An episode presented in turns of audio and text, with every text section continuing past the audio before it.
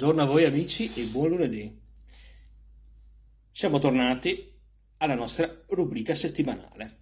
durante la quale, come sempre, cerco di eh, proporvi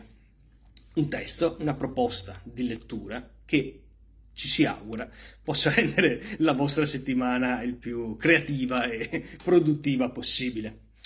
Uh, in questo caso abbiamo una novità che ci viene da Leonardo Magini,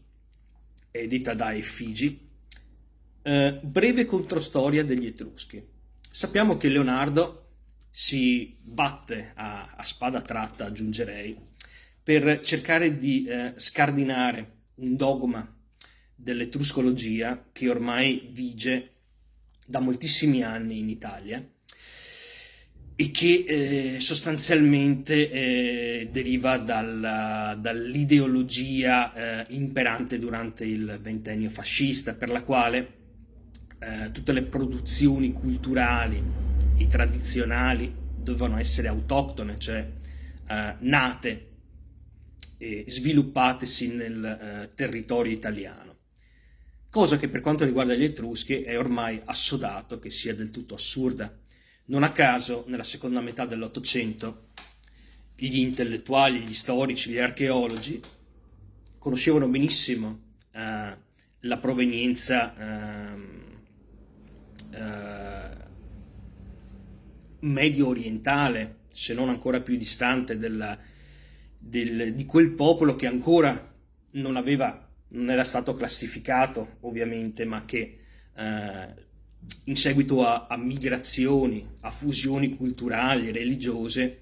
alla fine approdò sulle sponde eh, italiche e, e, in seguito divenne eh, per l'appunto la cultura etrusca. La storia è fatta di, di continue sovrapposizioni ed è questo che eh, molto spesso gli, gli, studiosi, gli accademici non, eh, non, vogliono comprendere, vuoi per ragioni politiche o per ragioni eh, legate a, a, dogmi culturali che, eh, che, sono radicati nel loro metodo, nel loro metodo che non si può più chiamare scientifico perché eh, va al di là delle prove eh, delle prove archeologiche e testuali. Vi leggo un passaggio dunque dalla, dalla conclusione, quindi ve lo spoilerò, però è un libro abbastanza breve, quindi dalle conclusioni che Leonardo ci eh, raccomanda di tenere bene a mente. Se si tralascia l'ipotesi di Dionisio e si resta fermamente ancorati alla testimonianza e al racconto di Erodoto, cambia in maniera determinante il ruolo svolto dal popolo e dalla cultura etrusca nel quadro del Mediterraneo antico. Gli Etruschi non sono più un popolo autoctono dell'Italia centrale, appena più svegli e pronti dei Romani a beneficiare dei positivi influssi arrecati a loro dal commercio e dalla consuetudine con i più colti e civilizzati greci. Appunto, quello che dicevamo. La uh, il, il, dogma uh, accademico per la quale gli Etruschi, uh, influenzati dai, dai, greci, fossero per la, appunto un, un, un popolo autoctono del, del, del suolo italico. E questi ultimi non sono più i primi e più attivi tramiti tra le antiche civiltà dell'Oriente, Egitto e Babilonia in particolare, e il mondo indoeuropeo insediatosi di recente nel, nel, Mediterraneo centrale. Anche qui si va a sfatare un altro eh, mito, un altro dogma accademico, cioè che i greci fossero per l'appunto i mediatori culturali, sostanzialmente in tutto il Mediterraneo. Al contrario, ultimi eredi delle schegge sparse di quello che fu il mondo ittita, con tutti i suoi millenari legami con l'Asia e soprattutto con la Mesopotamia, i Lidi giunti nel paese degli Umbri, portano con sé un'eredità culturale e un sapere tecnologico, si pensi solo al calendario e agli acquedotti, che precedono di gran lunga gli apporti provenienti dal mondo greco. E saranno proprio questa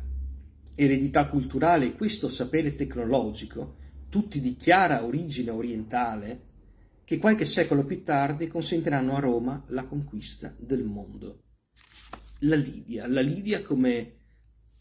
principale uh, origine quel, del popolo che poi diventeranno gli Etruschi e si stanzierà qui nel suolo italico, dando vita a una delle culture uh, più variegate e ancora largamente misteriose che siano mai esistite, che fortunatamente studiosi come Leonardo Magini tentano incessantemente di liberare dai pregiudizi che gli accademici eh, hanno affibbiato loro. Bene amici, per oggi è tutto, io vi auguro una splendida settimana